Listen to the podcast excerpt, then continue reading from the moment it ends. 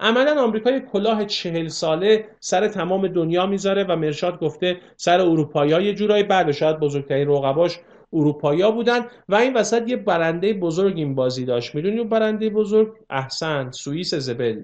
کاملا درسته. یکی از دلایلی که فرانک سوئیس رو من خودم همیشه به همه توصیه می‌کنم به عنوان یک ارز بین‌المللی قدرتمند بدونید اینه. سوئیس 98 درصد ذخایر ارزی خودش رو کرده طلا با اونس 35 دلار. عدد رو یه لحظه تصور بکنید. اونس الان 2000 دلار. خب این تاریخ رو گفتم نه واسه اینکه تاریخ شناس بشیم. واسه اینکه بفهمیم چی شده. این جایگاه طلا رو بفهمیم. اول این جایگاه رو بفهمیم. خب ما با یک دارایی مواجهیم که کمبود عرضه داره همیشه. سال دو درصد بیشتر اضافه نمیشه. یه همچین دکترینی روش اتفاق افتاده و به پشتوانه همچین دارایی دنیا پذیرفته که دلار رو به عنوان ارز بین المللی بپذیره. ببینید چه دارایی بزرگی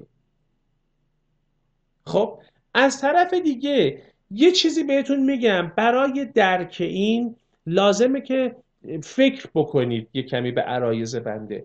دنیا رو آمریکا از در واقع 1931 32 تا به امروز حالا با یک حساسیت کمتری از 1970 به این ور کرد می‌بینیم با هم آثارش رو دنیا رو آمریکا یک شکلی داره اداره می‌کنه. اینو توجه داشته باشید آمریکا دنیا رو شکلی داره اداره می‌کنه.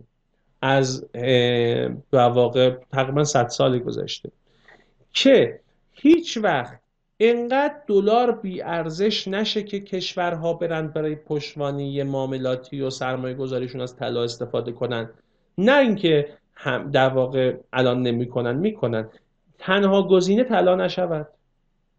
و از طرفی طلا انقدر رشد نکنه که اون موقع بازم دلار این طرف عقب نماند. دنیا رو آمریکا طوری داره اداره می‌کنه که نه طلا نسبت به دلار طلا خیلی بالا بره نه دلار نسبت به طلا خیلی بالا بره. اینو گرفتید بهتون چی میگم یعنی اون چیزی که که بچه گفت سایکل دلار سایکل طلا. آمریکا یاد گرفته دنیا رو طوری اداره بکنه که یک سیکل حرکتی به طلا بده. چرا؟ به خاطری که اون دیدگاه همیشه وجود داره که دنیا به راحتی می‌تونه آمریکا رو کنار بذاره و با پشتوانه طلا به طور کلی فعالیتش رو انجام بده.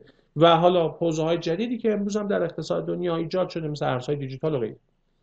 و آمریکا سند بدهی آمریکا. آمریکا دوستان بدهکارترین کشور دنیاست. و تنها کشوریه که یه ریال از بدهیشو نیاز نیست با سختی پاس کنه. آمریکا با چاپ پول بدهی ایجاد می‌کنه. به همین سادگی. آمریکا می‌دونید چطور می‌تونه دنیا رو تورم می‌کنه متورم کنه؟ اینا رو دارم میگم همه دنبال اینم که چی شد؟ اونس و برابرش آمریکا کافی وارداتش رو بیشتر از صادراتش بکنه. چی میشه؟ حجم ارز زیادی از کشورش خارج میشه. اون ارز میره تو دنیا تورم ایجاد می‌کنه و طلا بالا میره. آمریکا برای اینکه تورم اقتصاد جهانی رو بخوابونه چیکار می‌کنه؟ برعکس می‌کنه. وارداتش رو کمتر از صادراتش می‌کنه. یعنی می‌خوام بگم تو این دکترین فکری به شما یه چیز گفتم. میگم آمریکا دوستان یه جایگاهی در دنیا داره که هیچ کشور دیگه ای نداره. یه رانتی آمریکا داره که هیچ کشور دیگه نداره. این رانت هم خود دنیا بهش داد. الان هم هر کاری می‌کنه دیگه پسش نمیده. اینکه کشورها می‌بینید میگن آقا مناطق مختلفی میان میگن آقا ارز داخلی خودمون رو ایجاد بکنیم و غیر و اینا واسه همینه فقط. گرفتید؟ یعنی آمریکا یه جوری دلار رو در دنیا تعمیم داده که حالا خودش به سادگی تمام با چاپ پول با چاپ پول می‌تونه در دنیا تورم ایجاد بکنه و با کمتر چاپ کردن پول می‌تونه تورم دنیا رو کم بکنه. امیر حسین پرسیده چی می‌تونه تو ده 20 سال آینده این جایگاه رو بگیره؟ تمام جنگ آمریکا و چین سر همینه. ببینید یه جمله میگم این جمله رو درک بکنید برای جهانبینی اقتصادیتون کمکتون می‌کنه. آمریکا بزرگترین صادر کننده تورم به دنیاست. اینو گرفتید؟ آمریکا می‌تونه با افزایش برید تراز تجاری آمریکا رو با هم می‌بینیم. نرید ببینید با هم می‌بینیم امروز. تراز تجاری آمریکا رو که نگاه بکنید تقریبا چیزی حدود ارز کنم خدمتتون که سی ساله که این تراز تجاری منفیه. یعنی وارداتش بیشتر از صادراتشه. پس چی میشه که دلار قوی میمونه؟ واسه اینکه آمریکا یه در واقع چرخی رو میچرخونه چاپ پول بکنه. به همین سادگی.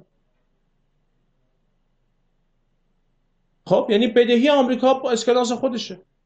شما فرض کنید رئیس بانک مرکزی هستید بدهکاری می‌تونید پول چاپ کنید بده تو کشور ماست که خب کسی ارز ما رو قبول نداره. شما فرض بکنید تمام دنیا بله فدرال رزرو بانک مرکزی دنیاست. احسن بابک واقعیت همینه فدرال رزرو بانک مرکزی دنیاست. پول چاپ می‌کنه. بدهیشو پرداخت می‌کنه. این همه انتقادی که از بانک مرکزی آمریکا میشه آی چرا انقدر بدون پشتوانه پول چاپ می‌کنی؟ هیچ وقتم زیر بارش نرفته و هیچ وقتم عدد دقیقی رو اعلام نمی‌کنه. و هی ما صدا ما میگه آی بدهی های دولت آمریکا داره همینطوری زیاد میشه یا شما این ور اونور میشنوید و بدهکارترین دولتون بله بله درسته این حرف درسته ولی این ورشکستش می‌کنه. خیلی ما فکر می‌کنیم از اون طلب داریم. شما از یه آدم قلدری طلبکاری فکر می‌کنی اون پولتو میده؟ حالا بشین تا بده.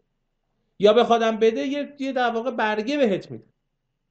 می‌گیری چی میگم؟ اصلا معادل این برگه دارایی وجود نداره. چون بازی دست خودشه. حالا چین اون جمله رو گفتم. آمریکا بزرگترین صادر کننده تورم به دنیاست. چین بزرگترین صادر کننده تورم منفی به دنیاست. چین بزرگترین صادر کننده تورم منفی به دنیاست. چین رکود رو صادر می‌کنه آمریکا تورم رو صادر می‌کنه. شما در دنیا میزان شرکت های آمریکایی که خدمات گیرنده هستن با اون تراز تجاری عرض می‌کنم. ببینید چقدر زیاده. مقایسه کنید با شرکت های چینی همه خدمات دهنده. شما در چین شرکت خارجی نمی‌بینید بره خدمات بده. کالای خارجی نمی‌بینید بره تو چین. چین فقط تولید می‌کنه. و این جنگ بزرگ تجاری بین چین و آمریکا این نگرانی آمریکا اینه که اگر چینی یا معادل چینی بزرگتر از ایالات متحده بشه که دارد می‌شود اون موقع صادرات تورم منفی به دنیا این بازی آمریکا رو به هم می‌رسه. یعنی یه دفعه چین میشه بزرگترین تولید کننده در دنیا.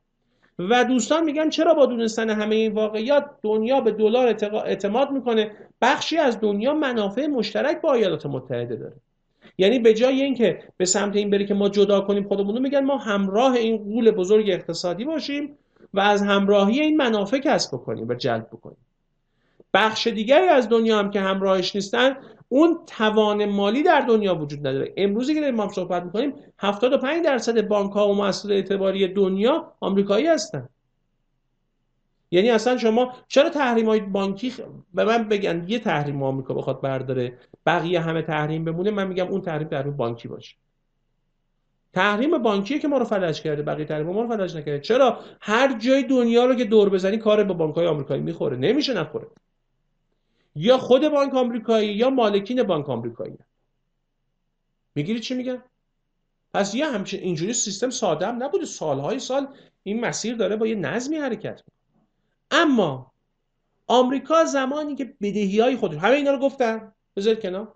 آمریکا زمانی که خودش رو بدهکارتر می‌کنه و تورم در اقتصاد جهانی ایجاد می‌کنه قیمت دارایی در اقتصاد جهانی رشد می‌کنه.